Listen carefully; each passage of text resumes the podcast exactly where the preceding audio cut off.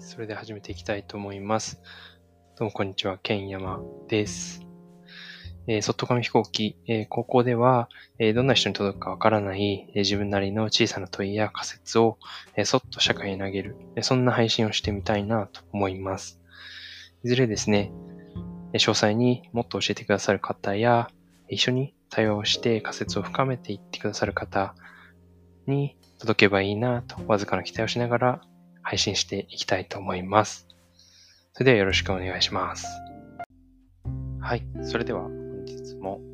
内容に入っていきたいと思います。本日のテーマは、違いと同じについて考えてみたいと思います。これを、えっと、考えるきっかけみたいなところで、先日ですね、と絵本、ある一冊の絵本に、えっ、と、出会いました。これが、えっ、と、平和と戦争っていう、えー、本になってまして、谷川俊太郎が文で、えっ、と、のりたけさんっていう人が絵を描いてるみたいな本があります。で、これすごく、えっと、中身自体は短いものになってまして、どんな内容かっていうとですね、えっと、ページを開いてみると、平和の時の〇〇と戦争の時の〇〇みたいなのがえ左右の見開きでえ対象になっているっていうのがこうずっと続くっていうようなえ本になってます。例えば、平和の僕っていうえ元気な男の子の絵と、右側に戦争の僕っていう形で、こう、えー、縮こまって悲しい顔してる男のみたいな感じの、と、構図がずっと続くっていう風になっています。え戦え平和の私、戦争の私っていうのが次に続いたりとか、平和の父、戦争の父みたいなのが続いたりします。で、そうですね、途中から平和の道具、戦争の道具みたいな感じで、えーと平和の方にはお手紙ですね。鉛筆とお手紙が書いてあって、戦争の方には、えっ、と、ピストルがあったりします。でですね、だんだんとですね、えっ、と、めくっていくと、最後の方ですね。えー、平和の夜、戦争の夜、みたいな感じで、平和の夜ところには家族が幸せそうに、まあ、眠っている、川の字に眠っている。で右側の方は、真っ暗なページになってるみたいな、えー、とページがあったりします。そして、最後の方に行くと、えー、味方の顔、敵の顔みたいなものがあったりして、で、実はこれは、えっと、全く同じ、えっと、イラスト、男の人のイラストが書いてあります。そして、えー、味方の朝、敵の朝っていう風なのも見開きになっていて、これも同じく、同じ絵というか、えー、一つのページにこう、なんでしょう、絵が繋がってるような形になっていて、見開きで絵が見れるようになっていたりします。で、えっと、味方の赤ちゃん、敵の赤ちゃんっていう感じで、これも同じ赤ちゃんの絵が、えー、見開きでボンボンという風に乗っかってるみたいな絵本があります。でこれを、えっと、本屋でですね、たまたま見かけたときに、あ、これすごくいいなと思って思わず買ってしまいました。で、えっと、これを読んだときに、すごくいいなっていうふうに思ったのが、同じ、えー、部分と違う部分っていうところの差異を描き出したことによって、一つ、えー、この絵本全体が問いかけになってるなっていうふうに感じました。で、先ほど内容をバーっとざっくり、えー、お話しましたけれども、違う部分がたくさん、えー、平和の、えー、〇〇と戦争の〇〇ってところで、えーと、違う絵がたくさんあったんだけれども、最後の方に行くと、実は、えっ、ー、と、平和の世界と戦争の世界で同じものがある。みたいな、そういった構図になっていて、えっ、ー、と、そういう構図になっているからこそ、実は自分たちと共通する部分があるんじゃないかっていう思考になり、でもなんでこんなに戦争と平和でこう違う部分があるんだろうみたいなことを考える一つのきっかけになってるんじゃないかな、というふうに思って、すごく、えー、内容だったり言葉はシンプルなんですけど、すごくすごく考えさせられるものだったな、というふうに思いました。でですね、ここから違いと同じっていうものに関して、なんか以前読んだ本で少し共通するお話というか、近いお話があるなっていうふうに感じた本があったので、そこにちょっと掘り下げてみたいと思います。で、えっと、ドミニク・チェンさんの未来を作る言葉という本、副題に分かり合いなさをつなぐためにっていう風になってる本なんですけれども、えっと、ここから、少し、えっと、引用していきたいと思います。で、この文庫本の方での104ページあたりですね、えっと、グレゴリー・ウェイトソンの、えっと、話を引用されている部分がありまして、例えばある時、彼は大学の授業で茹でたタコを取り出して学生たちにこの物体が生物だったということを論じなさいと聞いた。そして、えっと、学生たちは、えっと、困惑しながらも、えっと、最終的に一人の生徒が行き着いたのが、えっと、カニのハサミは同じ大きさではないが、同じパターンできているっていうふうに答えました。で、ここから、えっと、パターンっていうのがですね、すごくキーワードになってきていて、エベイトソンがですね、結ぶパターンについてのベイトソンの考え方はこうだっていうふうに書いてあって、人がカニの成長のパターンを観察すれば、それが自分の体と同じように一定のパターンが連続して作られたものだと直感的にわかる。このために、人はカニが節足動物に分類される甲殻類の一種であるという客観的な知識を必要としない。ここで僕が言われ、あの言われてるなっていうふうに解釈したのは、え人が、えっと、カニを見たときに、自分と同じ何かしらのパターンあるなってことを直感的に理解しているので、これは生物だなっていうふうに、感じられる。なので、客観的な知識を必要としないみたいなことがあるんだなというふうに思いました。確かにこのパターンっていうものを何らか見出せる、同じだなってものを見出せると、なんとなくつながりというか共感みたいなものができるのかもしれないなと思いました。例えば、そうですね。猫ですね。まあ、目があって自分と同じような乾いた肌を持ち合わせている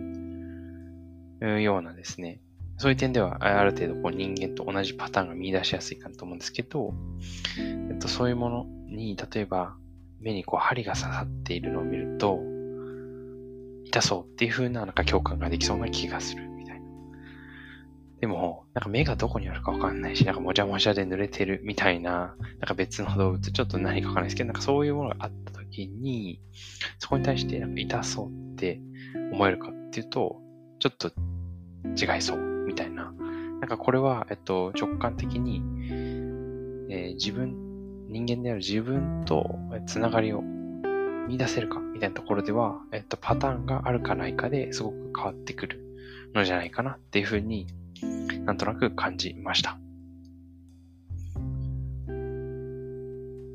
なので、え直感的に何か、え共通項を感じることができるっていうのが、えっと、パターンを見出すことで、えっと、生まれることなのかなと思いました。一方、これを受けて思ったのが、えっと、共通項があるというか、パターンを見出せているから、え違いにも目が行くような気がします。でこれは、えっと、人間同士だとすごく考えやすいかなと思うんですけれども、あいつは〇〇だから自分とは違うみたいなえっ、と、分類をすることってすごくあるかなと思うんですけれども、それはある程度、えっ、と、自分と同じ、人間であるとか、えっ、と、考え方とか、えっ、と、仕事とか、一定のこう、何かしら共通項というか、共通のパターンを見出しているから、そこに違いっていうものにも目が行くのかなと思いました。全く最初からもう、彼は全然違うから、もう何ともないよっていう人も逆にいるかなと思うんですけど、そういう人に対しては逆に同じ共通項というかパターンを全く見出せていないので、自分とは全く別物だからよくわからないみたいな感じで、そもそも、えっと、違いにも目がいかないみたいなこともあったりするのかなと。けれども、もしかしたらそういう人に対しても何かしら、えー、共通項というか同じようなパターンですね、ここで言う。っていうのを見つけることができたならば、同じように、えっ、ー、と、共通項に目がいったからこそ違いにも目がいくみたいな関係性が生まれてくるかもしれないな、と思ったりしました。でですね、この本でもう一箇所ですね、P220 ページですね。ところで、えっ、ー、と、すごくいい言葉だなというふうなものがあるので、それもここで引用できたらなと思うんですけれども、え結局のところ、世界を分かり合えるものと分かり合えないもので分けようとするところに無理が生じるのだ。そもそもコミュニケーションとは分かり合うためのものではなく、分かり合えなさを互いに受け止め、それでもなお共にあることを受け入れるための技法である。完全な翻訳などというものが不可能であると同じように、私たちは互いを完全に分かり合うことなどできない。それでも分かり合えなさをつなぐことによって、その結び目から新たな意味と価値が湧き出てくる。これすごくいい表現だなっていうふうに思っているんですけれども、ここで今回の先ほどまでお話しさせていただいたところに共通するというか、通ずる部分としては、基本的に、なんだろう、この人は完全に自分と分かり合える人だとか、この人は完全に分かり合えない人だみたいな感じに、スパッと切り離すことって結構できないのかなと思ってます。この部分では確かに共通するなっていうのが実はあったりだとか、でもそれがあるからこそ、この人ここでは絶対分かり合えないなとか、違いだなってところにも目が行くみたいなところがあるのかなと。なので、そもそも完全一致みたいなものは、えー、あんまりないだろうっていうのが、えー、もちろんこれ当たり前のことですけど前提としてなっていて、だからこそ、その、えっと、目が行く違いってところによって、なんかどんな意味が生じるのかとか、どんな面白い発見があるのかとか、どんな気づきがあるのかっていうことに、なんか着目した方がいいのかもしれないなと、ふと思わされました。きっとなんか自分と違う人を見ることによって、あ、自分ってこうだったな、みたいななんか気づきとか発見みたいなことってあったりするかもしれないし、えどういうことの場面でも、あ、この違う人のこの意見によって、あなんか新たな価値というか意味というか、考え方が実装されたな、みたいなこともあったりするかもしれないし。っていう、そっち側の違いをどう、違いによってどういうことが起きるのかってところに目を向けた方がいいんだろうなっていうふうに改めて思わされました。なので完全にこう分かり合える人とか完全に分かり合えない人みたいなスパッと切るものではないっていうのはすごいポイントだと思いましたし、最初の平和と戦争っていう絵本のところにも戻ってくるかなと思いました。まさに平和の世界と戦争の世界っていうのも完全に切り離されているものではない。つまり、我々のこの平和と言われるところにいる、えっと、自分たちともこの戦争ってところには、え何らか通じているものがあって、完全に切り離せることではない共通な世界であるってことを改めて、この本が伝えてくれているのかなと。そんなことを思ったりしました。本日はこれで以上としたいと思います。ありがとうございました。はい。ということで、こちらで終了したいと思います。そっと紙飛行機では、私、剣山なりの小さな問いや、それに対する仮説をそっと、え、投げさせていただく、そんな配信をしています。これに対して、もっと詳細に教えてくれる方や、こういう観点で考えたらいいんじゃないの？っていうふうにアドバイスくださる方や、もしくは一緒に対話をして深めていってあげてもいいよっていう方がいらっしゃいましたら、これ以上嬉しいことはありません。もしコメントや感想がいただけるのであれば、Twitter や Gmail、えー、何でもいいのでくださると